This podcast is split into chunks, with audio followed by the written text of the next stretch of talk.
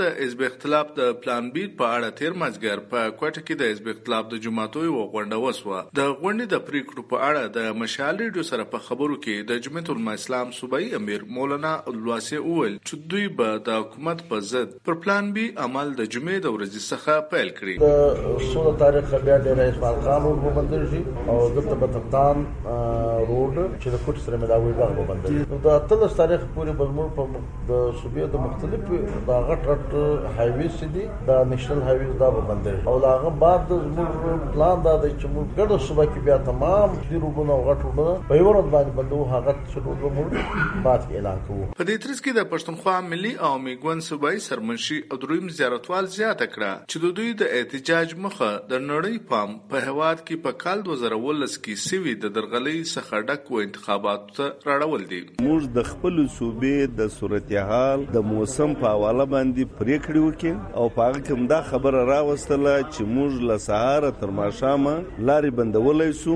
په شپه زموږ ټمپریچر منفي ته ځي، مسافرو ته هم ترانسپورټرو ته هم او زموږ خپلو کارکنانو ته هم. د یخ له وجې څخه موږ د ورځې خالي دا کښېښودلی. د دې معنا زموږ دا ده چې دا تحریک به جاري وي. بلې خوا ته د بلوچستان د کورنۍ چارو وزیر میر ضیا لانګو د حزب اختلاف له لوري په صوبه کې د سړکانو د بندولو هڅه غندلې ده او ویلې دي چې د دې عمل څخه عام ولس تر زیات اغیز لاندې راځي. د نوموړي له لوري په جاري شوي یو بیان کې دا هم ویل شوي دی چې د حزب اختلاف د عمل په صوبه کې د امنیت دورانولو په ضد یو سازش دی کوم چې به دوی د ناکامۍ سره مخ کړي.